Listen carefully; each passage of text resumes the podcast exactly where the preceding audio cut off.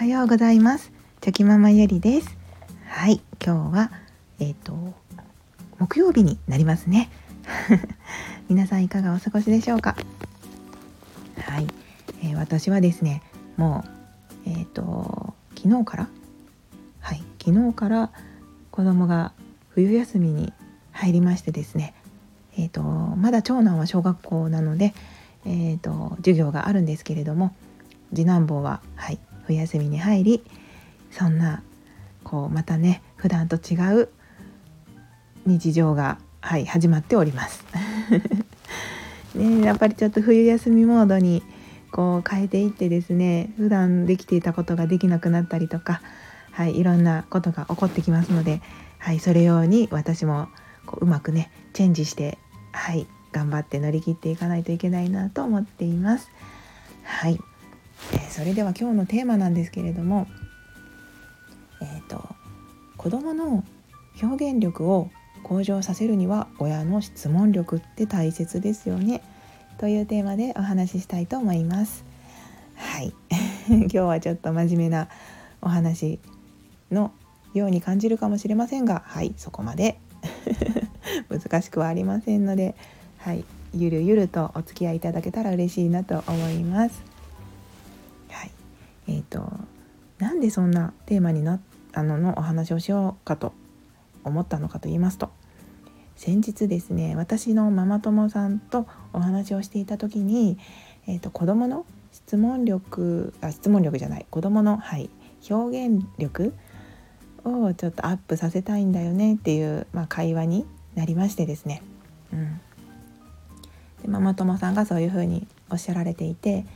で私もああそうだなって子どもの表現力アップすれば嬉しいよなってはい思うのでまあ自分なりにその後いろいろ考えてたんですけれどもうんやっぱり思うことはですね子どもとの会話普段からの会話をこう工夫するというかもう一歩踏み込んだあの質問をしたりすることで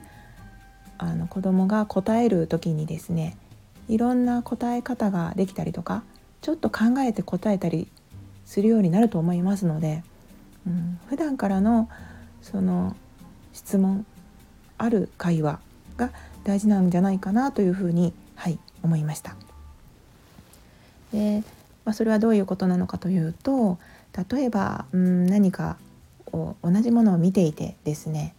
でその見ていたものに対してこう子供がこうかっこよかったって表現したとします。はい、でその時に、うん、かっこよかったって思うだけでもいいと思うんですけれどもこうさらにこう深みを増そうと思ったらまあどこがかっこよかったのとかなぜそう思ったのとかその、うん、どういった部分に興味が湧いたの？みたいな感じでこ質問するとですねまああのこううまくこう彼の中に問いを立ててあげるとまたそこからこう思考が始まってですねこう表現深い表現幅広い表現につながっていくんじゃないかなと思います。はい、でまあ質問力ってねなかなかこう難しいですよね。質問力を上げるって思うと親としても ハードルが上がったりすると思うんですけれどもまあそこまで難しく考えずにはい。なんかただ聞くだけではなくてちょっとね一歩でも半歩でもはい。深めてあげるようなイメージで質問することが大事なんじゃないかなとはい私は思いました。でその子供と会話している時に、まあ、同じものを見ていた時に、うんまあ、子供に質問する前に私はこう自分から先に答えたりする時もあったりします。まあ、それはこう意識的にそうしてたりするんですけれどもあの私はこうこうこういうところが好きでだからここが好きだと思ったよとかこう自分はここが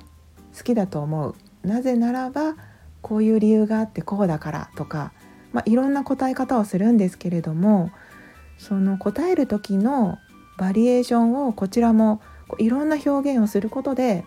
こう子供もですねそれをこう学んで答える時にちょっと工夫して答えたりするんですよね。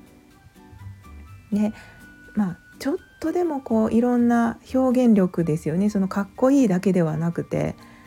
うんなんか 難しいですね。何て言ったらいいですかね、ま、素晴らしいとかかっこいいだけじゃなくてうんなんか今今うまく表現ができないんですけれどもそのかっこいいを言い換えるとしたらどんな言葉があるかなみたいな感じでその同じニュアンスでも違った表現をしてみたりとか違う言い回しをしてみるっていう感じで深めてあの深めてあげるというか、まあ、自分自身も、まあ、自分自身もそうちょ勉強になりますので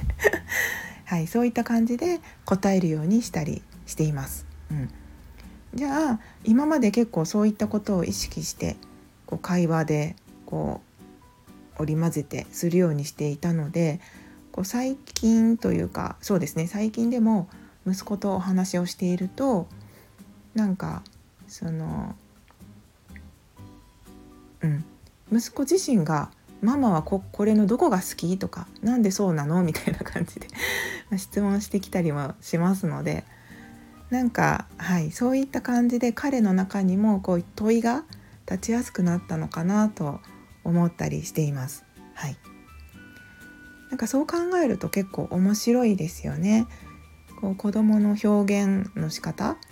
がこうあ逆に子どもから学ばされる時もありますので、うん、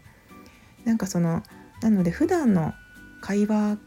をこう「ふんふんそうだねそうだね」って聞き流しちゃうくらいのまあ軽い 内容だったとしてもなんかその質問の角度を変えてあげるだけでこうまたその幅が広がったり深みが増したりすることってあると思いますので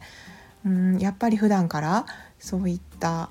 ことを意識することが大事なんだなっていうふうにはいこの前のママ友さんとの会話でそう思いました。まあ、なのでやっぱり、はい、結論